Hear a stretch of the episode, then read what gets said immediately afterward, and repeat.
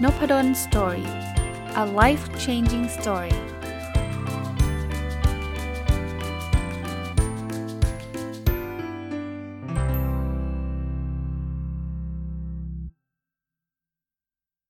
สวัสดีครับ ยินดีต้อนรับเข้าสู่น Modern Story Podcast นะครับ วันนี้จะเอาหนังสือที่ชื่อว่าสร้าง connection แกร่งด้วยจุดแข็งของมนุษย์ introvert มารีวิวให้ฟังนะครับ ก็เป็นหนังสือที่ต้องขอบคุณทางสำนักพิมพ์อัมริน How to นะที่ได้ส่งมาให้นะครับ แล้วก็ผู้แต่งก็เป็นคนที่ผมเคยรีวิวหนังสือเล่มก่อนมา ผมจำชื่อไม่ได้นะครับ แต่ว่าจำจำชื่อผู้แต่งได้คือ Mentalist Daigo นะแล้วผู้แปลคือคุณหนึ่งหรือไทยปราดเปรียวนะก็ ตีมหนังสือเป็นเรื่องของคนที่อาจจะเป็น introvert นะสำหรับ introvert เนี่ยอธิบายเร็วๆ ก็คือคนที่ไม่ชอบเข้าสังคมสักเท่าไหร่นะครับ คือเข้าได้นะ ไม่ใช่ว่าเขาเข้าไม่ได้ แต่ว่าเขาจะดูดพลังเวลาไปเจอคนเยอะๆนะซึ่งต่างจากคนที่เป็น extrovert ซึ่งจะเป็นคนที่แบบโหชอบปาร์ตี้ชอบสังคม เขาจะได้พลังจากการที่ไปเจอคนเยอะๆนะ เวลาอยู่คนเดียวเขาจะเหนียวเขาจะเฉาอะนะ แต่ introvert นี่อยู่คนเดียวนี่พลังมาเต็ม ส่วนหนึ่งที่ชอบเพราะว่าส่วนตัวเป็นคน introvert นะ ถึงแม้ว่าบางคนบอกหูดูไม่น่าเชื่อนะอาจารย์พูดนู่นพูดนี่เยอะแยะไม่หมด จริงๆ ชอบอยู่อยู่อยู่กับบ้านนะ เป็นเป็นหลักเลย เพราะนั้นโควิดที่ปิดไปเนี่ยผมไม่ค่อยไม่ค่อยถูกผลกระทบเยอะมากเท่ากับท่านอื่นๆ ที่เป็น extrovert นะ คือบางคนบอกโหรู้สึกอึดอัดมากเลยอยู่กับบ้าน ผม happy มากเลยนะ กับการอยู่กับบ้าน แต่ไม่ได้อยากให้มีโควิดนะ จริงๆ อยากให้โควิดมันผ่านไปแหละนะ อะวันนี้จะมารีวิว เพราะว่าหนังสือเล่มนี้เนี่ยมีเทคนิคหลาย ๆ เทคนิคนะครับบททั้งหมดเนี่ยมีตั้งแต่บทแรกนะผมพูดถึงรีวิวไปทีละบทแล้วกันนะครับ บทบทที่1เนี่ยจะเป็นเรื่องของ 5 ความเข้าใจผิดที่เป็นอุปสรรคต่อการสร้างคอนเน็ชันอะเรามาดูกันครับว่าความเข้าใจผิด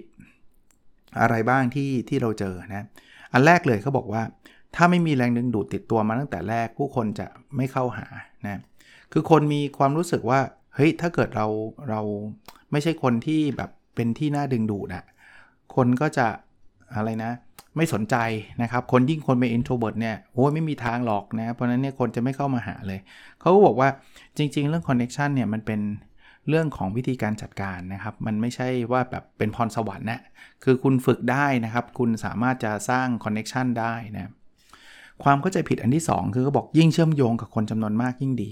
คือนับ connection เป็นการนับจำนวนเป็นในเชิงปริมาณ ซึ่งจริงๆไม่ใช่นะเขาบอกว่าจำนวนครั้งในการเข้าร่วมงานพูดคุยแลกเปลี่ยนกับผู้คนต่างแวดวงธุรกิจและอีเวนต์ต่างๆเนี่ยไม่มีความหมายนะบางคนคิดว่า อ๋อ อยากมี connection ต้องไปปาร์ตี้บ่อยๆ ต้องไปมันมี networking event นะนะไปทำความรู้จักบ่อยๆนะเพราะฉะนั้นจริงๆแล้ว เราไม่จำเป็นต้องทำแบบนั้นเลยนะครับเขาพูดถึงเรื่องของคุณภาพมากกว่าจะเป็นเรื่องของปริมาณด้วยซ้ำนะครับ เราอาจจะรู้จักแค่คนแค่คนเดียวนะครับหรือ 2 คนนะแต่ว่าคนคนนั้นเนี่ยสามารถจะช่วยเหลือเราหรือทำอะไรได้อีกหลายอย่างเลยนะความเข้าใจผิดที่ 3 คือเขาบอกว่าต้องใช้ทั้งเวลาและพลังงานในการสร้าง connection จริงๆแล้วมันไม่ได้เหนื่อยขนาดนั้นนะครับ การสร้าง connection อย่างที่เมื่อกี้เล่าให้ฟังคือมันมันเป็นเรื่องของคุณภาพนะครับ เพราะนั้นเนี่ยเราอาจจะลองพิจารณาดูว่าคนนี้ใช่ แล้วเราก็ช่วยเหลือกันนะครับ แลกเปลี่ยนกันเนี่ย ก็ก็สามารถสร้างคอนเนคชันได้แล้ว เขาพูดถึงคน 3 ประเภท ซึ่งอันนี้เป็นเนื้อหามาจากหนังสือ Give and Take ของ Professor อดัมแกรนผมอ่านอยู่เลยนะครับ ท้ายๆเล่มละ เกือบจบแล้ว ถ้าจบแล้วคงได้มารีวิวนะเขาบอกมันมีคนที่เป็น giver นะครับ giver คือคนที่จะเป็นผู้ให้นะครับ ไม่ได้ไม่ได้สนใจสิ่งตอบแทนนะครับ ชอบให้ คือระยะสั้นเขาบอกคนกลุ่มนี้อาจจะรู้สึกเสียเปรียบ แต่ว่าระยะยาวเนี่ยเขาจะประสบความสำเร็จได้ง่ายกว่า ถัดมาคือ matcher matcher คือให้แล้วต้องรับอะคือเป็นเป็นการแลกเปลี่ยนกันนะครับเขาก็บอกว่าเขาจะสำเร็จพอประมาณหรือล้มเหลวก็ก็ไม่มากนะพอประมาณ แต่คนที่เป็น taker เนี่ยคือจะเอาแต่ผลประโยชน์ของตัวเองเป็นหลักเนี่ยเขาบอกดูระยะสั้นจะดูได้เปรียบนะแต่ว่าระยะยาวเนี่ยเออมันจะล้มเหลวได้ง่ายนะครับก็อันนี้ก็เขาเขาก็แนะนำว่าเราน่าจะทำตัวเป็นผู้ให้เป็น giver นะครับ ถ้าเราอยากจะสร้าง connection ซึ่งมันไม่ได้มีอะไรยากเย็นเลย เขาใช้เขาเรียกว่าเคล็ดลับคือใช้เวลา 5 นาทีเป็นตัวตัดสินใจ พูดง่ายๆว่า ถ้าอะไรที่เราช่วยเขาได้ภายใน 5 นาทีช่วยไปเถอะนะครับนะหรือจะบางคนบอก 5 นาทีนานจะ 3 นาทีก็ได้นะครับ เพราะนั้นเนี่ยเราเราช่วยได้เราช่วยนะแต่ถ้าเกิดมันเกิน 5 นาทีไปเนี่ยเราอาจจะไม่รับปากไม่ช่วยก็ได้นะครับ อันนี้ก็เป็นกฎที่เขาเขาแนะนำมาว่าเราไม่ไม่ได้แปลว่าถ้าเกิด 5 นาทีต้องปฏิเสธทุกเรื่องนะ แต่ว่าเราพิจารณาได้ว่าโอ้อันนี้มันต้องใช้ ใช้แรงใช้อะไรเยอะแยะเนี่ย เพราะฉะนั้นเนี่ยเราเราก็อาจจะพิจารณาอาจจะถ้าถ้าคิดว่าควรทำก็ทำนะคิดว่าไม่ทำก็ปฏิเสธไป แต่ว่าถ้าต่ำกว่า5นาทีเนี่ยทำไปเถอะนะครับความเข้าใจผิดข้อที่ 4 คือเขาบอกว่าคนที่มีบุคลิกเก็บตัวพูดไม่เก่งเนี่ยจะไม่ถนัดการคบหากับผู้อื่นนะจริง ๆ เก็บตัวเนี่ยเขาบอกว่าเป็น introvert เนี่ยนะสามารถสร้างความสัมพันธ์ได้ลึกซึ้งเลยนะ ผมผมยืนยันข้อนี้นะครับว่า introvert ไม่ได้แปลว่าจะคบใครไม่ได้นะจริงๆคนที่เป็น introvert เนี่ยมีเพื่อนสนิทสนิทที่แบบรักกันมากๆเนี่ยไม่น้อยเลยนะครับไม่น้อยเลย แต่ว่าจำนวนมันอาจจะไม่ได้เยอะคำว่าไม่น้อยหมายถึงว่ารักกันมากนะครับผมอาจจะมีเพื่อนสักสนิทสักสาคน4คนอะไรเงี้ยก็ที่พูดคุยกันได้แบบเกือบทุกเรื่องอะไรเงี้ยนะครับ ก็จริงๆเขาบอกคนเก็บตัวเนี่ยคือ เป็นคนที่อ่อนไหวต่อแรงกระตุ้นภายนอกแค่นั้นเองนะ คือไม่อยากไปพบเจอคนเยอะเขาอาจจะ sensitive กับกับหลาย ๆ คนนะเขาก็เลยอยากอยู่กับตัวเองนะ ความเข้าใจผิดข้อที่ 5 ครับ ก็บอกว่าการมีสายสัมพันธ์กว้างขวาง ใช่ว่าจะทำให้มีความสุขเสมอไปนะ คือเขาบอกความสุขมันเพิ่มขึ้นทั้งในแง่การงานและในชีวิตส่วนตัวนะเพราะนั้นเนี่ยเราเราเราเรา connect ไว้อะไม่ไม่ได้ไม่ได้เสียหายอะไรนะครับ สร้าง connection บางทีก็นำไปสู่งานใหม่ ๆนำไปสู่การสร้างเพื่อนสร้างอะไรนะครับ เพราะนั้นเนี่ยการสร้างความสัมพันธ์ที่ดีนะครับ มันก็ทำให้เรามีความสุขเพิ่มขึ้นได้นะก็อันนี้คือคือสิ่งที่หนังสือเขียนไว้ แล้วก็สิ่งที่เซอร์ไพรส์เขาบอกว่ามีงานวิจัยพบว่าการที่เรามีเพื่อนในที่ทำงาน 3 คนเนี่ย ระดับความพึงพอใจในชีวิตจะสูงขึ้นถึง 96%นะงั้นถ้าเกิดทำงานแล้วอยู่ที่ทำงานแล้วอยู่คนเดียวกินข้าวคนเดียวทำทุกอย่างคนเดียวเนี่ยผมว่าความสุขในชีวิตก็จะลดลง ส่วนตัวผมมีทำงานเป็นอาจารย์เนี่ยนะผมก็มีเพื่อนอาจารย์ที่ผมสนิทอยู่นะคราวนี้ผมเคยมีบางวันคือจริงความเป็นอาจารย์เนี่ยมันก็มีอันนี้เล่าเล่าชีวิตอาจารย์ให้ฟังเพิ่มเติม ตารางสอนบางทีไม่เจอกันมันไม่มันไม่ชนกันบางแล้วแล้วเพลินที่ธรรมศาสตร์เนี่ยแคมปัสมันมี 2 ที่ท่าประจันกับรังสิตนะ อันนี้ไม่นับช่วงช่วงโควิดนะครับ ช่วงที่ไปสอนที่แบบเจอหน้ากันอะบางทีเพื่อนอาจารย์ที่สนิทกับเราเนี่ยเขาก็สอนท่าพระจันทร์ขณะที่เราสอนรังสิตเนี่ยมันก็จะมีบางวันที่เราไม่ต้องไปสอน แล้วก็กินข้าวคนเดียวมันก็เบื่อเบื่อหน่อยนะมันก็เบื่อเบื่อหน่อยก็มีนะครับมาบทที่ 2 นะครับก็บอก connection ที่ทำให้คุณมีความสุขคืออะไรนะในบทนี้เนี่ยเขาบอกว่าก่อนจะสร้าง connection เนี่ยต้องดูอุดมคติก่อน ว่าเราอยาก ได้ได้คนไหนเป็น connection เราควรคบคนแบบไหนนะที่จะทำให้ชีวิตเราดีขึ้นนะครับควรคบคนแบบไหนเป็นเพื่อนนะครับ จะคบหาผู้คนยังไงนะครับ connection ที่ดีถึงจะขยายวงกว้างได้นะครับ อยากมีเพื่อนที่คบกันทั้งชีวิตเนี่ยจะจะทำยังไงนะหรือวิธีคิดแบบไหนที่จะช่วยทำให้ความสัมพันธ์ปัญหาเรื่องความสัมพันธ์ลดลง connection ควรมีขนาดไหนที่ทำให้ไม่เครียด คือพูดง่ายๆว่า เราเราลองคือไม่ใช่คบมั่วซั่วนะคือคือพยายามคิดว่านิสัยของเราเป็นแบบไหนยังไง แล้วเราต้องการเพื่อนประมาณไหนยังไง connection มันไม่ใช่ที่จำนวนที่หนังสือเขาเขียนไว้นะครับ connection มันเป็นเรื่องของคุณภาพนะเราเราคบคนที่มันผิดนะนะผิดไม่ใช่ว่าเขาเลวหรือเขาไม่ดีนะ แต่ว่ามันเข้าเข้ากับเราไม่ได้เนี่ยมันก็สู้ไม่มีซะดีกว่า เออ บอกแบบนี้แล้วกัน เขาบอกว่าคนที่ไม่ควรคบหาเนี่ยมีประมาณนี้นะครับ หนึ่งคือเอาแต่พูดคำหวานฟังลื่นหู ชมเวอร์วังอลังการเลย 2 คือเข้มงวดคนอื่นย่อนยันกับตัวเองแม้คนอื่นทำมันนิดนิดนึงไม่ได้เลยยอมรับไม่ได้แต่ตัวเองนี่เละเทะเลยนะอันที่ 3 คือพูดจาด้วยอารมณ์ไม่มีหลักคิดรองรับอิโมชันมาก แล้วก็เอาเน้นอารมณ์อย่างเดียวนะครับข้อที่ 4 คือคนที่ตัดสินใจหรือวิจารณ์เรื่องต่างๆ แบบดื้อดึง ไม่ฟังเหตุฟังผลอะไรทั้งสิ้นนะพวกนี้ก็เขาไม่แนะนำนะกันนะครับ เป็น connection ที่ไม่ไม่ดีนะมา บทที่ 3 นะครับ คือเทคนิคสร้างความเชื่อมโยงกับ super connector คือผมชอบเทคนิคนี้นะ คือเขาบอกว่าบางทีตัวเราเนี่ย อาจจะไม่ได้สามารถคบคนเยอะ มีเครือข่ายด้วยตัวเองได้เยอะอะแต่ว่าจริงๆแล้วเนี่ย เราสามารถคบคนน้อย แต่คนนั้นเป็น super connector super connector แปลว่าอะไร แปลว่า คือเขาอะเป็นคนที่มีเครือข่ายเชื่อมโยงได้เยอะนึกออกไหมฮะความหมายคือ อย่างผมอะสมมุติว่าผมอาจจะไม่ได้มีเพื่อนอะไรเยอะแยะมากมาย แต่ผมมีเพื่อนคนหนึ่งที่รู้จักคนอีกอีกหลายร้อยคนเลยนะแค่นี้ก็พอแล้วนะครับ อันนี้คือคือการสร้างสิ่งที่เรียกว่า super connector คราวนี้จะไปหาเจอยังไงอะเราอยากจะรู้จักไอ้คนที่เป็น super connector นี้ทำไง เขาบอกอันแรกก็คือตามหาด้วยแผนผังสายสัมพันธ์นะครับคือเนื่องเนื่องจาก super connector เนี่ยจะเป็นที่รู้จักกับคนจำนวนมากนะครับ เพราะฉะนั้นเนี่ย ตัวเราเนี่ยเราอาจจะใช้การตามหาตามไอ้คำว่าแผนผังอะไรนะสายสัมพันธ์เนี่ยคือถามจากเพื่อนอะเฮ้ยรู้จักคนที่รู้จักในวงการนี้เปล่า สมมุติว่าเราอยากจะเข้าวงการดาราเงี้ยเราก็อาจจะถามเพื่อนว่ามีรู้มีใครรู้จักที่คนที่ทำงานอยู่ในวงการดาราบ้างนะ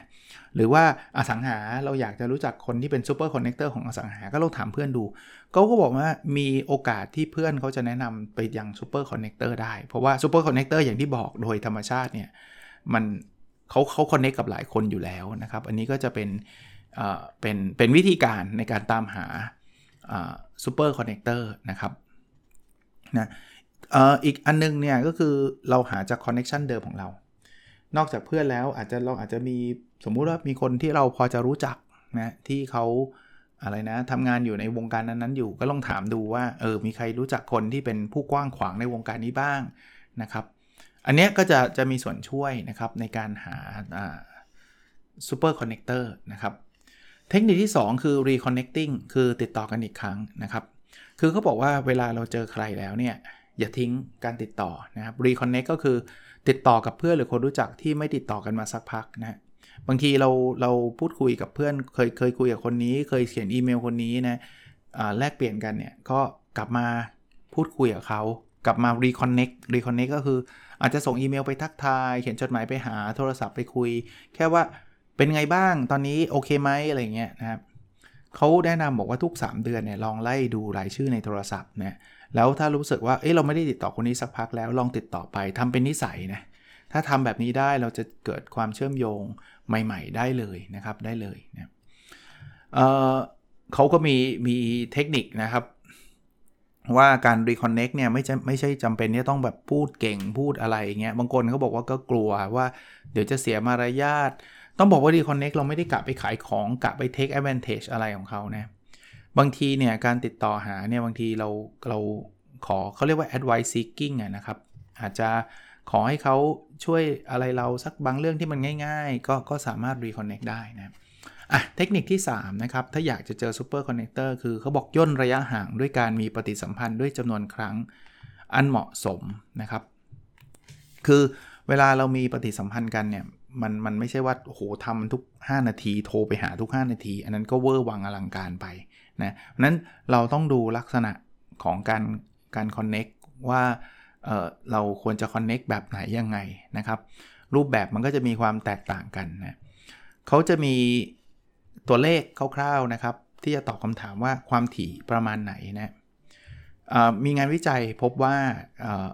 ถ้าไม่ติดต่อหาอีกฝ่ายอย่างน้อย 1 ครั้งใน 15 วันเนี่ยความรู้สึกดีมันจะจืดจางลง สมมุติเราเจอกันวันนี้เรารู้สึกดีนะแต่ว่า 15 วันเงียบเนี่ยมันจะจืดจางลงนะครับเพราะนั้น 1 ครั้งใน 15 วันจะเป็นเส้นแบ่งนะครับ แต่ถ้าเกิดเราอยากสนิทสนมมากขึ้นเนี่ยเขาบอก 10 วันเนี่ยควรจะหาสัก1ครั้งละนะครับ ก็เป็นเป็นตัวเลขแต่ไม่ใช่ว่าทุกวันอย่างที่ผมบอกนะครับ ก็จะเป็น guideline คร่าวๆนะครับเทคนิคที่ 4 คือเพิ่มความสนิทสนมด้วยการซุบซิบเชิงบวกเขาเรียก positive gossiping ซุบซิบเชิงบวกเนี่ยต่างจากการเมาส์เมาส์มอยทั่วไปนะ เมาส์มอยทั่วไปนี่คือชอบนินทาในเชิงลบแกดูสิคนนั้นมันเลวคนนั้นไม่ดีทำไมการเมาส์มอยแบบเชิงลบเนี่ยมันจะทำให้เรา connect กับคนลำบากเพราะว่าเขาจะเริ่มรู้สึกกลัวเรานึกออกไหม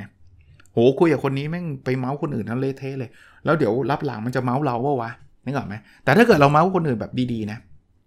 เช่น เออเฮ้ยเพื่อนคนนี้แม่งสุดยอดว่ะโหโคตรเก่งเลยโคตรนับถือเลย เขาจะรู้สึกว่าเราเป็นคนโพสิทีฟแล้วเขาจะไม่กลัวในการคอนเนคกับเรา เพราะเขารู้สึกว่า โอ้โห นี่นี่มันมันชมเพื่อนคนอื่น วันหลังมันก็อาจจะชมเราก็ได้นะครับ อันนี้เขาเรียก positive gossiping นะครับซุบซิบเหมือนกัน นินทาเหมือนกันในนินทาเชิงบวกนะก็จะทำให้คนใกล้ชิดกับเราได้มากขึ้นนะครับ อันนี้ก็จะเป็นอะไรที่ที่ที่ช่วยเราได้นะ ก็ลองดูนะครับ ลองเอาเทคนิคพวกนี้ไปใช้ดู บทที่ 4 ครับ วิธีสร้างเพื่อน 3 คนที่ทำให้มีความสุขจำได้ไหมครับที่ผมบอกว่า แค่เรามีเพื่อน 3 คนในที่ทำงานเนี่ยความสุขเราก็จะเพิ่มขึ้นเลยนะ 96%นะครับ มันไม่ใช่แค่นั้นนะเขาบอกว่าความพึงพอใจในเรื่องเงินเดือนก็จะเพิ่มขึ้น 200%ไม่ใช่เงินเดือนเพิ่มขึ้น 200%นะ แต่ว่าเราจะhappy มากขึ้นกว่าเดิมเนี่ยเงินเดือนเท่าเดิมนี่แหละนะครับ แล้วจะมีแรงจูงใจในงานเนี่ยเพิ่มขึ้นถึง 700%เลยทำงานได้รวดเร็วแก้ปัญหาขัดแย้ง คือมีเพื่อนนึงช่วยได้เยอะเลยอะนะครับ นั้นเราเราพยายามถ้า ถ้าทำอะไรไม่ได้นะ หาเพื่อนสนิทในที่ทำงานเนี่ยมันจะทำให้เราเรามีความสุขในหลาย ๆ เรื่องเพิ่มขึ้นเลยนะครับพวกนักลงทุนชื่อดังลองเขาบอกลองสังเกต หรือนักธุรกิจชื่อดังเนี่ยก็จะมีเพื่อนคู่คู่หูเสมอสตีฟจ็อบส์ก็จะมาคู่กับสตีฟวอตส์เนี่ยใช่ป่ะ Apple ใช่ไหมลารีเพจก็มาคู่กับเซอร์เกย์บรินที่ Google นะ หรือในหนังสือเขาเล่าถึง Honda Motor ก็มี Honda โซอิจิโร่กับฟูจิซาวะทาเคโอะนะครับ นะหรือ Sony เนี่ยเขาก็มีคู่ที่ชื่อว่าโมริตะอากิโอะกับอิบุกะมาซารุอะไรเงี้ย อันนี้คือเขาบอกว่ามันมันช่วยหรือวอร์เรนบัฟเฟตต์เนี่ยเขาก็มีคู่หูของเขานะครับ เช่นชาร์ลีมังเกอร์นะครับ ก็ก็เนี่ยคือคือพลังของการมีเพื่อนในที่ทำงาน คราวนี้อยากมีเพื่อน เอ้ยทำไง ผมทำงานแล้วอาจารย์เนี่ยผมยังไม่มีเพื่อนสนิทเลย ดูเทคนิคนะ วิธีที่ 1เขาบอกว่าทำให้อีกฝ่ายเปิดใจรับด้วยการเปิดเผยตัวเองเขาเรียก self disclosure คือความเป็นเพื่อนเนี่ย ถ้าเกิดเราปิดทุกอย่างเลยทุกอย่างเป็นความลับไม่บอกเขาก็เขาก็จะไม่อยากบอกเรานะ เปิดเผยตัวเองเล่าเล่าเรื่องของตัวเองให้ฟังครับนะเช่นเราเด็กๆบ้านเราอยู่แถวไหน เรียนโรงเรียนอะไร อะไรเงี้ยพอเขารู้รู้สึกเราเปิดอะเขาก็อยากเป็นเพื่อนเรานะครับมันมันเป็นธรรมชาติของมนุษย์นะครับ คราวนี้คนที่เปิดเผยตัวเองแบบโอ้โหอาจารย์ผมไม่ใช่พูดเก่งนะ ผมจะคุยเรื่องอะไรที่มันเปิดเผยตัวเองได้บ้าง เขาเอาจากคุณแกรี่วูดนะครับเขานำเสนอ 10 หัวข้อที่เราเอามาพูดคุยเปิดเผยตัวเองได้ เช่น ข้อข้อที่หนึ่งเลยนะ ความกังวลเรื่องเงินทองหรือสุขภาพ ตอนนี้ถ้าอยากคุยกับเพื่อนนะชวนคุยเรื่องเศรษฐกิจมันไม่ดีเลยเนี่ยแบบตอนนี้จะโดนเลยออฟปะวะอะไรเงี้ยหรือโควิดใช่ไหมสุขภาพเนี่ยโอ้โหมันมีปัญหาเรื่องนี้ คุยได้เลยเนี่ยได้ได้ฉีดวัคซีนหรือยังไม่ได้เดี๋ยวเดี๋ยวได้คุยกันต่อยาวเลยใช่ไหม อันที่ 2 คือเรื่องที่ทำให้หงุดหงิดหรือยอมรับไม่ได้ อะไรที่เรารู้สึกแบบโอ้หงุดหงิดใจเลยลองคุยกับเขา มันจะทำให้เขาใกล้ชิดกับเรามากขึ้น เช่น เราอาจจะคุยเรื่องอะไรดีล่ะรถติดคือแบบหยุดหงิดมาก หรือโดนเลื่อนรับวัคซีนอะหงุดหงิดมากอะไรเงี้ยลองคุยดูนะครับอันที่ 3 เรื่องที่ทำให้มีความสุขหรือสนุก เช่น ผมชอบดูบอลยูโรมากเลยเมื่อคืนดูบอลแล้วสนุกมากเลยมันโอ้คนนั้นยิงตั้งครึ่งสนามนู่นนี่นั่นอะไรเงี้ยอะอย่างเงี้ยเล่าได้มันก็จะจะ จะ connect กันได้ง่ายนะมีเพื่อนกันได้ง่าย อันที่ 4 คือเรื่องที่อยากปรับปรุงให้ดีขึ้น เช่นผมอาจจะชวนคุยเรื่อง ผมว่าอยากออกกำลังกายให้มันเยอะกว่านี้นะ ตอนนี้วิ่งแล้วผมว่าวิ่งไม่ค่อยได้ วิ่งได้น้อยอ่าเรื่องที่ 5 ความฝันเป้าหมายและความมุ่งมั่นปรารถนาอ่าผมอาจจะบอกว่าผมอยากเป็นนักเขียน bestseller เนี่ยแบบทำยังไงให้มันเขียนสงสัยจะต้องไปฝึกเขียนแล้วนะเรื่องที่ 6 อันนี้เขาบอกว่าอันนี้ต้อง sensitive หน่อยนะ ความสัมพันธ์ทางเพศแบบสอดสอดแทรกอารมณ์ขัน คือเขาบอกอันนี้ต้องดูจังหวะเวลานะคือคือพูดได้ทะลึ่งขำขันเล็กๆได้นะครับ เรื่องวักรักหวือหวาได้ แต่แต่อย่าคือถ้าไม่มั่นใจอย่าใช้แล้วกันเรื่องนี้นะเพราะว่าบางคนเขารู้สึกว่ามันออฟเฟนนะเฮ้ยแกมาพูดเรื่องอะไร แต่ว่าในกลุ่มหนุ่มๆอะไรเงี้ยบางทีมันพอพูดถึงเรื่องขำขันประมาณนี้บ้างเนี่ยมันก็ใกล้ชิดกันได้มากขึ้น ถัดไปครับข้อเสียหรือจุดอ่อนของตัวเอง เราบอกได้นะครับเปิดเผยได้นะว่าโอ้โห ผมเนี่ยมีปัญหาเรื่องนี้ตลอดเลย ผมผมทำ Excel เนี่ยทำไม่ได้เลยอะไรเงี้ยมันจะเขาจะรู้สึกว่าเราเนี่ยไม่ได้เป็นซูเปอร์แมนอะเราไม่ได้เป็นคนที่ perfect ก็บอกกับหัวหน้ากับลูกน้องเปิดเผยเรื่องนี้ทำให้ลูกน้องกล้าใกล้ชิดเรามากขึ้นด้วยอันที่ 8 เรื่องทำให้โกรธคืออาจจะมีแบบสมมุติลูกค้ามาด่าแล้วบอกว่าเนี่ยลูกค้าเนี่ยแบบทุกทีเราพอใช้ภาษาแบบนี้เราไม่ชอบเลย อันนี้ก็จะทำให้เราสนิทกับคนที่เราคุยได้ง่าย ถัดไปคืองานอดิเรกหรือสิ่งที่ตัวเองสนใจนะผมผมทำพอดแคสต์นะก็ก็เล่าให้ฟังได้หรือว่าชอบอ่านหนังสือนะครับเล่าให้ฟังได้ แล้วก็บางทีประสบการณ์น่าอายหรือรู้สึกผิดเนาะที่เราเคยทำอะไรที่ผิดพลาดไปแล้ว แล้วเราก็เล่าให้เขาฟังไอ้พวกเนี้ยเราเป็นหัวข้อได้ถ้าใครอยากมีอยากมีเพื่อนนะครับ เพราะนั้น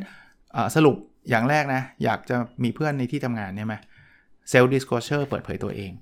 เทคนิคที่ 2 คือทำให้อีกฝ่ายไว้ใจด้วย if then profile if then คือถ้าแล้วนะครับ เวลาเราใช้คำว่า if then เนี่ย มันจะทำให้คนเนี่ยเข้าใจเรามากขึ้นนะครับเพราะเขาก็ยกตัวอย่างแบบรูปธรรมนะ เช่น เวลานัดกับใครจะไปถึงก่อน 5 นาทีเสมอ ถ้ามีโปรแกรมต่อจะบอกอีกฝ่ายล่วงหน้าว่าจะกลับกี่โมง ถึงจะโกรธอีกฝ่ายจะไม่ใช้อารมณ์นะ ถ้าเรื่องไหนอีกฝ่ายถนัดกว่า จะให้เป็นคนจัดการโดยไม่บ่นนะครับ พอเรารู้สึกว่าคนนี้เป็นเป็นแบบคือคือถ้าคนนี้รับปากแล้วคนนี้ทำเสมอ เขาอยากจะคอนเน็กกับเราเนี่ยคือมันเหมือนคนมีหลักการอะคนที่มีอ่าความสม่ำเสมอในรูปแบบท่าแล้วเนี่ย จะทำให้มีเพื่อนง่ายขึ้น แต่ถ้าคนที่แบบว่าไอ้นี่แล้วแต่อารมณ์เลย คือนัดบางทีมันก็มาตรงเว้ยบางทีมันก็ไม่มาอย่างเงี้ยเขาไม่ค่อยอยากที่จะคอนเน็กกันนะครับ อันนี้ก็ตัวอย่างนะครับ ที่จะ ทำให้เกิดการการคอนเน็กกันได้นะครับ วิธีที่ 3 คือใช้หลักความคล้ายคลึง และความรู้สึกเป็นส่วนหนึ่งของกลุ่มก้อนสร้างความคุ้นเคย คือเคยได้ยินคำพูดว่าคนที่คล้ายกันจะดึงดูดกันไหมครับ อันนี้ใช่เลยนะครับนะผมชอบอ่านหนังสือเนี่ยผมก็ไม่ได้เจอคนที่ชอบอ่าน เพราะอะไรเพราะว่าพอเราคุดคุดคุยกันมันคอนเน็กกันได้ได้ง่ายกว่านะครับแต่เราจะรู้ได้ไงครับ เราก็ต้องคุยกันเรื่องของการใช้ชีวิตนะ เขาชอบอะไรเกิดที่ไหน บางทีมันมีบางอย่างที่เป็นคอมมอนอะ คนบ้านเดียวกันสังเกตไหมจริงๆ เราก็ไม่เคยรู้จักเขานะ ไม่เคยเจอเขาหรอกแต่ว่าพอบอกว่ามาจากบ้านเดียวกัน บ้านเดียวกันเช่น มาจากจังหวัดเดียวกัน พื้นเพมาจากที่เดียวกันถึงแม้ไม่เคยเจอกันเลยเพราะว่าจังหวัดมันใหญ่มากเฮ้ยคนนครสวรรค์เหมือนกันเหรออ่า มันจะแบบนะ มันจะรู้สึกอยากอยากคุ้นเคยเลยแหละ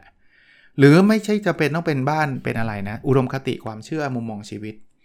เอาง่ายๆนะแค่เราพูดถึงทีมฟุตบอลที่เชียร์ทีมเดียวกันเนี่ยมันจะมีความ connect แหละผมเชียร์แมนยูแล้วไปคุยกันมาเอ้ยผมก็ชอบแมนยูเหมือนกันเนี่ยชอบมาตั้งนานแล้วอ่าเดี๋ยวมันคุยกันได้เรื่องแมนยูเลยเป็นเรื่องเป็นราวเลยฮะเรื่องความสนใจการใช้เวลาวันหยุดงานอดิเรกผมชอบอ่านหนังสือเขาก็ชอบอ่านที่ผมชอบเออหนังสือแนวนี้เขาก็ชอบแนวนั้นอะไรเงี้ยคุยได้เลยเห็นไหมหรือเรื่องความรู้เอ่อความรู้สึกคือจริงๆเนี่ยเออเวลาเราเราเรา เราคุยเนี่ยชวนคุยจะคล้ายๆสไตล์เรื่องการสื่อสารเนี่ยเช่นเขาบอกว่าโยนคำถามว่าเออผมผมเป็นคนที่ไม่ค่อยชอบพูดในที่สาธารณะนะแล้วคุณหลับเป็นยังไงอะไรเงี้ยเขาจะเขาจะอยากคุยนะครับ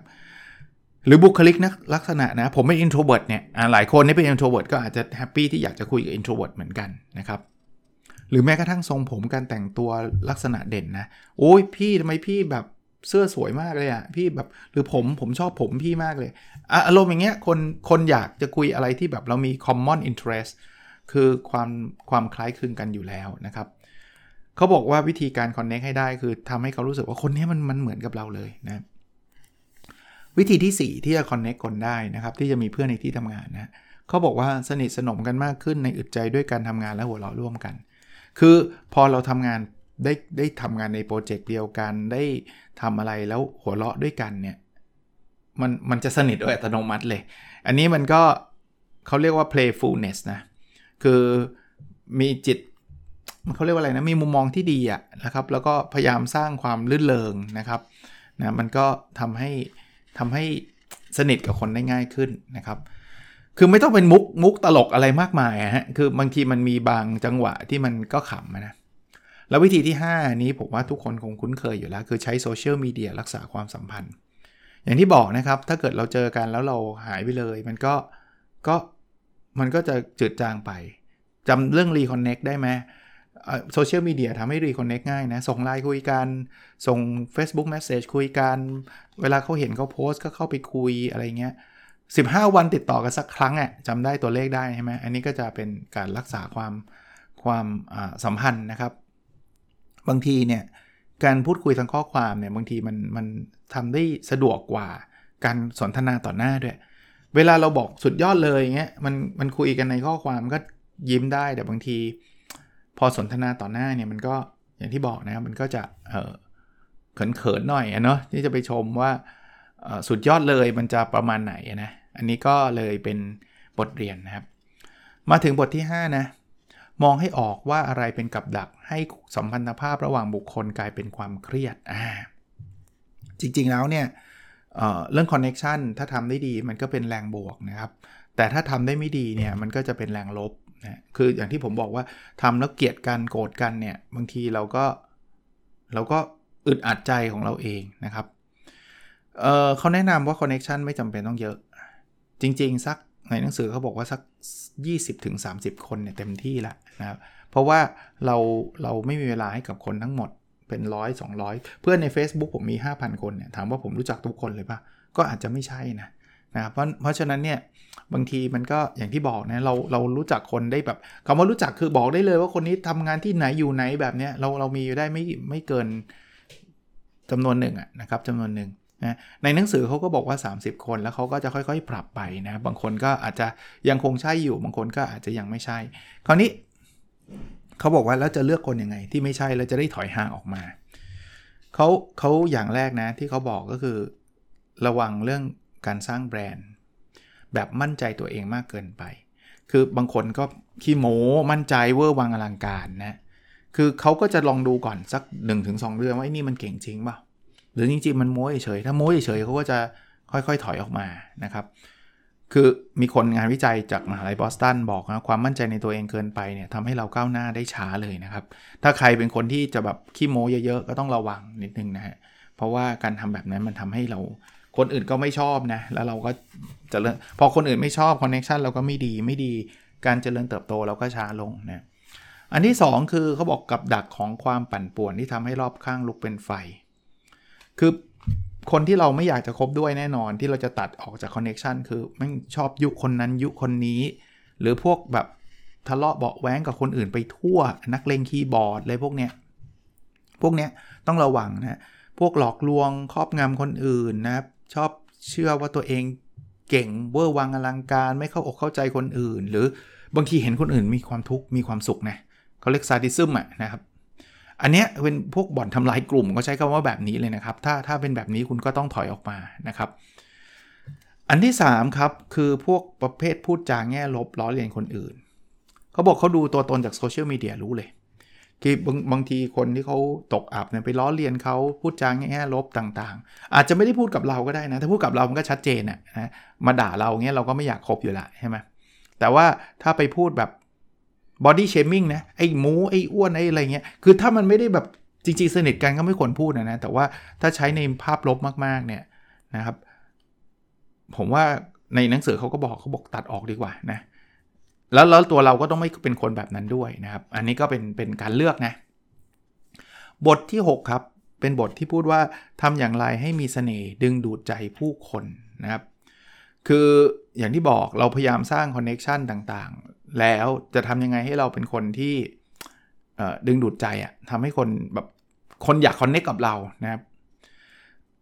เขาบอกว่ามันมีอันนี้มาจากดร. เอมมาเซพพาลานะฮะเขาบอกว่าคนที่มีแรงดึงดูดเยอะในปี 2016 เนี่ย งานศึกษาเขาคือคนที่มีลักษณะอย่างนี้หนึ่งเขาอกเข้าใจ รู้ว่าคนอื่นคิดยังไง 2. รับฟังอย่างตั้งใจนะครับ ไม่ชอบไม่ชอบพูดทับฟังเขานะครับ 3. เวลาฟังเนี่ยสบตา eye contact 4. มี passion นะมีความรู้สึกที่แรงกล้านะครับชื่นชมเขาชื่นชมจริง ๆ 5. มั่นใจครับเป็นคนมั่นใจ แล้ว 6 คือถ่ายทอดความคิดเป็นถ้อยคำได้ดีนะครับทำ6ข้อนี้ได้นะครับจะเป็นคนที่มีแรงดึงดูด กับ 5 วิธีนะครับหนังสือเล่มนี้นี่ how to สุด ๆ นะ มีวิธีที่น่าสนใจ 5 วิธีพัฒนาสเสน่ห์ดึงดูดใจคนนะหนึ่งคือ active listening active listening คือฟังอย่างตั้งใจนะครับ ไม่ใช่ฟังแบบผ่านๆนะเขาบอกว่าบางทีเนี่ยเลือกคีย์เวิร์ดให้กระทบใจอีกฝ่ายแล้วถามกลับไปเลย หรือเอ้ยยังไงอีกแล้วไงต่อ คือเคยคุยกับใครไหมพอคุยเสร็จแล้วเขาถามเอ้ยเล่าต่อเล่าต่ออยากเล่าไหมอยากเล่า แต่ถ้าเกิดคุยกับเขาแล้วเขานั่งเล่นมือถือไปด้วยอยากคุยต่อไหมผมว่าก็อยากก็คุยน้อยลงอะใช่ปะ่ะอารมณ์แบบนี้นะครับ นั่นก็คือการฟังแบบ active listening นะครับแล้วพยายามตอบกลับเร็วแต่ว่า พอเริ่มตอบค่อยๆ พูดนะ active listening เนี่ยนั่งนิ่ง ๆ เขาไม่รู้ว่าเราฟังไงเขาถามตอบกลับเร็วแต่ค่อย ๆ พูดนะอันที่ 2เขาเรียก drama training แบบไร้เสียงนะครับเขาบอกว่าไอ้วิธีการฝึกให้เราเป็นคนสื่อสารได้ดีเนี่ยไอ้ดราม่าเทรนนิ่งเนี่ยเขาบอกให้สมมุติดูละครแนวรักใคร่ชิงชังฉากหนึ่งเนี่ยแต่ให้ปิดเสียง แล้วให้เราจินตนาการว่า ตอนเนี้ย คนพูดเนี่ยเขาคิดอะไรอยู่ เราไม่รู้นะเพราะก็เราไม่ได้ยินเสียงเขา มันทำให้เราเข้าอกเข้าใจผู้พูดได้ดีขึ้น เออ ผมไม่เคยลองถึงขนาดนั้นนะ แต่ว่าน่าสนใจนะ ลองปิดเสียงแล้วลองดูว่า เออเขาพูดเขาเขามีความรู้สึกยังไง ดูหน้าตาดูอะไรเงี้ยนะครับ อันนี้คือการทำ drama training แบบไร้เสียงนะ ฝึกฝน อันที่ 3 คือ Story Share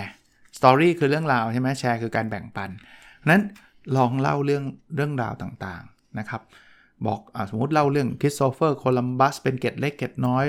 เล่าเรื่องชาวดาวินส์เล่าเรื่องอะไรก็ตาม ผมชอบคุยกับลูกชายตรงนี้ลูกชายชอบมีเรื่องเล่าแบบนี้ อันนี้เขาเด็กกว่าผมเลยนะ แต่ความรู้รอบตัวเรื่องนี้เขามากกว่าผมไม่รู้กี่เท่าเลยครับเขารู้หมดทุกคนเลย เขาเขาเขาชอบศึกษานะเขาก็จะเล่าพ่อพ่อรู้จากในพลคนนั้นคนนี้ไหมตอนสมัยสงครามโลกครั้งที่หนึ่งพ่อไม่รู้จักเลย ชื่อคนนี้เป็นคนชาติอะไรยังยังไม่รู้เลย เดี๋ยวเล่าให้ฟังอ่าอย่างนี้เราก็เป็นสตอรี่แชร์นะครับ เป็นเรื่องราวต่างๆ มนุษย์ชอบฟังสตอรี่อยู่แล้วอ่าวิธีที่ 4 ครับ rhetorical question คือ rhetorical question มันคือประโยคคำถามที่ไม่ได้ต้องการให้อีกฝ่ายหนึ่งตอบนะครับ ผมยกตัวอย่างให้ฟังนะครับว่าว่าคำถามมันเป็นประมาณไหน เอาเอาเอา rhetorical question ทั่ว ๆ ไปก่อนนะ แล้วเดี๋ยวเขาจะไม่พูดถึงเทคนิคนะ เช่นคำถามนี้คำถามบอกว่า สมมุติลูกน้อง ลูกน้องทำอะไรผิดพลาดเนี่ย แล้วหัวหน้าโกรธเนี่ยก็จะบอกว่าถ้าคิดสักหน่อยก็น่าจะรู้ไม่ใช่หรือไงเขาไม่ได้เขาไม่ได้ถามว่าใช่หรือไม่ใช่ใช่ไหมบางคนถามว่าถ้าคิดสักหน่อยก็น่าจะรู้ไม่ใช่หรือไงใครมาตอบว่าใช่ครับมันคือตลกแหละเขาเขาแค่ ถามแบบเป็นเหมือนประโยคบอกเล่าอะนะอย่างเงี้ยคือ rhetorical question แต่ที่จะทำให้ดึงดูดเนี่ย มันคือการถามเพื่อถ่ายทอดแรงบันดาลใจ คือถามแล้วสอดแทรกสารที่ทำให้คนฟังรู้สึกเป็นบวกนะครับนะเขาบอกเช่น ลูกน้องทำงานแย่นะทำงานแย่เนี่ยแทนที่ตำหนงตำหนิเนี่ยถามเลย เฮ้ยนายอยากกลับออฟฟิศด้วยความรู้สึกเศร้า หรืออยากกลับด้วยความรู้สึกว่าทำได้สำเร็จล่ะเอออย่างเงี้ย คือพอถามแบบนี้คนก็อยากอยากสำเร็จอยู่แล้วแหละ แต่เขาไม่ต้องตอบหรอก แต่มันเป็นการให้กำลังใจเขานะวิธีสุดท้ายครับวิธีที่ 5นำเสนออนาคตด้วยคำพูดแบบเห็นภาพนะคืออย่าใช้คำพูดแอบสแตรกมากนะครับ เอาเอาคำพูดที่แบบว่าชัดเจนนะครับที่ที่เห็นภาพได้ง่ายนะครับ แล้วมักจะต้องเน้นไอ้สิ่งที่มันเกิดขึ้นในอนาคตด้วยนะ มีการศึกษานะเขาบอกว่าระหว่าง การรับคนที่มีผลงานในอดีตที่ดีกับ การรับคนที่มีศักยภาพที่จะทำในสิ่งที่เขาอาจจะไม่มีประสบการณ์แต่เขามีศักยภาพสูง ในความเป็นผู้นำในการทำในสิ่งที่เป็นอนาคตที่ดีเนี่ยไอ้อย่างเงี้ยคือคือคนที่คนที่ถูกเลือกมากกว่า คือกลุ่มพวกศักยภาพในอนาคตนะคือนำเสนออนาคตด้วยความด้วยคำพูดแบบเห็นภาพว่าศักยภาพเขาเป็นยังไงนะครับอารมณ์แบบนี้จะช่วยเราได้นะครับ ก็เป็นเทคนิคนะครับ สรุปในหนังสือเล่มนี้จะเป็นหนังสือที่พูดถึงเรื่องของการสร้าง connection ล้วนๆเลย แล้วไม่จำเป็นต้องเป็นคนที่โอ้ยชอบปาร์ตี้ชอบเป็น extrovert อะไรต่างๆ ไม่จำเป็นนะครับ introvert ได้นะครับ ก็ชื่อหนังสืออีกทีนะครับ สร้าง connection แกร่งด้วยจุดแข็งของมนุษย์ introvert นะครับ คนเขียนคือ mentalist mentalist ก็คือนักนักทายใจอะ่ะชื่อไดโกะนะ คนแปลคือคุณหนึ่งหรือไทยปราดเปรียวนะครับ ขอบคุณสำนักพิมพ์มารินาวทูอีกครั้งนะครับ ที่ส่งมา คราวนี้หนังสือเล่มนี้เนี่ยผมรีวิวรอบนี้ก็เป็นครบเล่มไปแล้วนะครับ แต่ว่ามันมีหัวข้อหนึ่งหัวข้อที่ผมเห็นว่าเป็นประโยชน์แล้วถ้าจะมารีวิวเนี่ยมันจะทำให้หนังสือ การรีวิวหนังสืออเรื่องนี้มันจะยาวผิดสังเกตไปสัหน่อยเพราะว่าหัวข้อนี้ยาวนะครับ แต่เกินไว้ก่อน เพราะวันนี้ท่านฟังผมตรงวันก็คงเป็นวันศุกร์นะวันจันทร์จะมาต่อ เขาเขียนว่าเป็น 36คำถาม ช่วยให้สนิทสนมกับใครก็ได้ของดรอาร์เธอร์อารอนอ่าแล้วชอบแล้วคิดว่าจัดได้ดึงต่อเลย 36คำถามเนี่ยเดี๋ยววันจันทร์จะมาต่อเฉพาะไอ้สามหกคำถามนี้นะครับ แต่ว่าถ้าเป็นการรีวิวหนังสือทั้งเล่มก็คงจบไว้วันนี้นะครับ หวังว่าจะเป็นประโยชน์นะครับ แล้วเราพบกันในสดถัดไปนะครับ สวัสดีครับ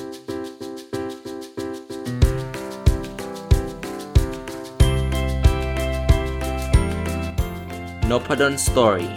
a life changing story